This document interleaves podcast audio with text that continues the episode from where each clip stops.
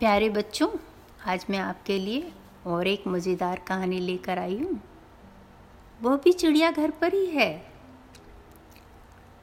हुआ यूँ कि एक दिन रामू अपनी नानी जी के घर गया गर्मी की छुट्टियों में और ज़िद करने लगा कि उसे चिड़ियाघर जाना है। तो नानी, नाना, रामू और उसकी मम्मी चिड़ियाघर के लिए रवाना हुए। अंदर जाते ही रामू खुश हो गया। सामने सबसे पहले हाथी दिख रहे थे। एक बहुत बड़ा खुला जगह था, जिसके चारों ओर फेंस लगा हुआ था जाली का, ताकि हाथी बाहर ना आ सके और कोई इंसान अंदर न जा सके। दोनों एक दूसरे से सुरक्षित रहें। रामू ने देखा एक छोटा हाथी का बच्चा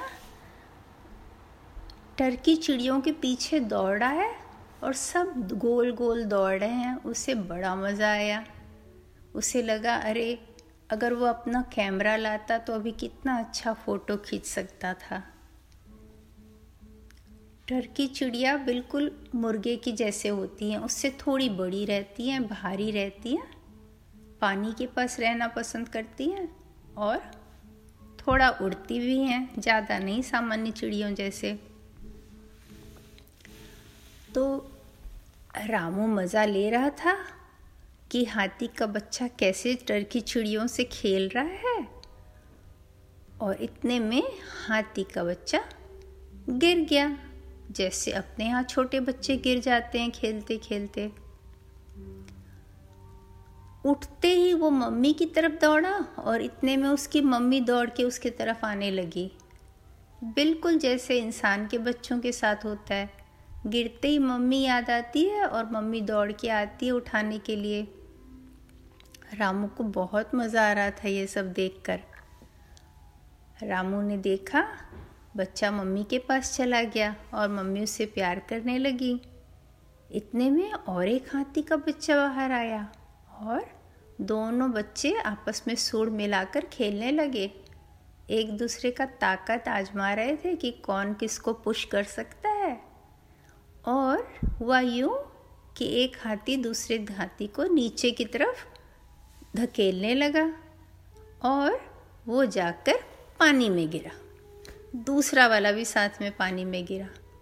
दोनों को इतना मज़ा आ रहा था पहले वाले ने पूरे ने सूर में पानी भरा और दूसरे हाथी के ऊपर गिरा दिया और खूब खुश हो रहा था और फिर दूसरे हाथी ने पानी भरा और पहले हाथी के ऊपर गिरा दिया। फिर दोनों ने डुबकी लगाई, सिर अंदर और पीछे से पैर ऊपर कर लिया। कितना मज़ा कर रहे थे। रामू को ऐसा लग रहा था कि वो भी उस पूल में जाके और उन लोग के साथ खेल ले। कितना मज़ा आ रहा था वाह इतने में उनकी मम्मी आई। मम्मी को अच्छा नहीं लग रहा था शायद कि दोनों पानी में मस्ती करें। मम्मी ने दोनों को निकाला और दोनों चुपचाप मम्मी के साथ ऊपर आ गए। बिल्कुल, हमारे जैसे बच्चों की मम्मी करती हैं। बच्चे मम्मी का कितना बात सुनते हैं। आशा है आप भी सुनते होंगे। वैसे ही हाथी के बच्चे भी अपनी मम्मी की बात सुन रहे थे। बिल्कुल, जो भी मम्मी बोल रही थी। कितनी मज़ेदार बात है है ना? इतने में एक बड़ा हाथी जाली के पास आया, जो फेंस में जाली लगी हुई थी, जहाँ एक तरफ़ आदमी खड़े थे और दूसरी तरफ़ हाथी रहते थे। हाथी बहुत बड़ा खुला जगह में था, पर फिर भी वो फेंस के पास आया। क्यों आया, पता है? उसे एक आदमी की सफ़ेद टोपी बहुत अच्छी लग गई थी, इसलिए आया था वो। और फेंस के बाहर अपना सोड़ लेकर उस आदमी के सिर से उसने टोपी ली और अपने सिर पे पहन लिया। ओ माय गॉड सब इतना हंसने लगे और वो आदमी तो एक बार डर गया था कि वो अपने सूर से क्या करने वाला है उसको। फिर सब बहुत हंसे बहुत हंसे। और हाथी, वो टोपी फिर से अपने सिर से उठाकर उस आदमी के ऊपर रख दिया। अब तो सबको बहुत ही मज़ा आया कि ये हाथी कितना मज़ेदार है। दोस्ती करना चाहता है हम सबसे। वाह उसके बाद फिर वो लोग और आगे गए। आगे में शेर का पिंजड़ा था। वो भी थोड़ा खुला था और थोड़ा बंद था। शेर खाना खा रहा था अपने पिंजड़े के अंदर और अंदर वाले हिस्सा में बैठा था, जहाँ पर कि वो बंद था।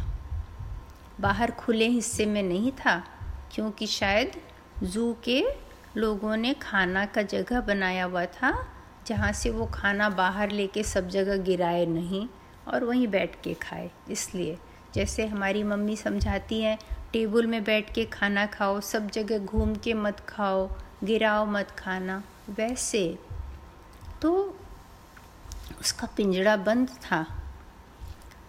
इतने में एक आदमी, एक लड़का बहुत नटखट था, बड़ा लड़का था, छोटा नहीं था और उसकी टोपी शेर के पिंजरे के अंदर गिर गई।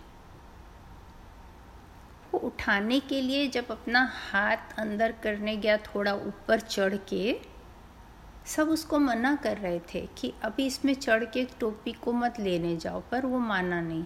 वो थोड़ा सा जाली में ऊपर चढ़ के हाथ नीचे करके टोपी लेने की कोशिश की और धम से अंदर गिरा। ओ माय गॉड सब इतना डर गए। अब क्या होगा? वो लड़का इतना डर गया।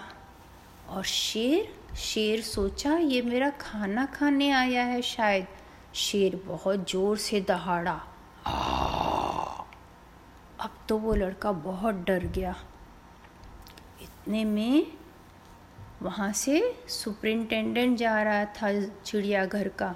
उसने सब कुछ देखा और जल्दी से वहाँ आया और उस लड़के को मदद करके बाहर निकाला और उसे बहुत डांटा।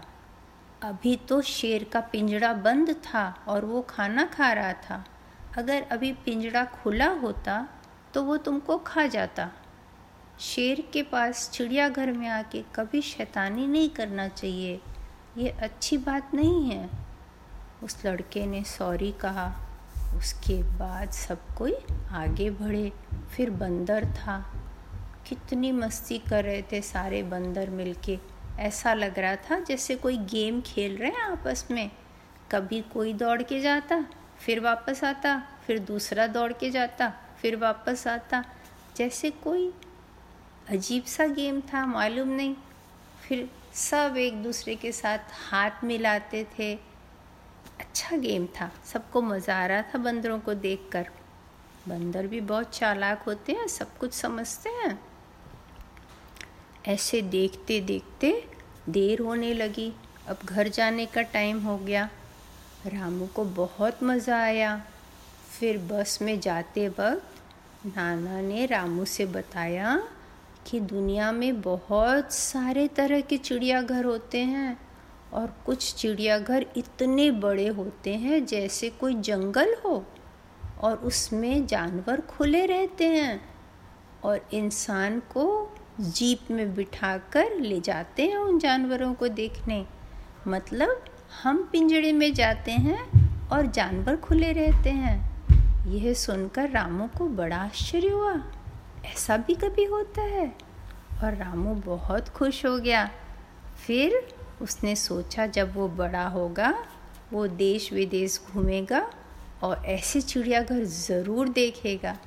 आशा है आपको मज़ा आया होगा कहानी सुनकर। बाय बाय बच्चों।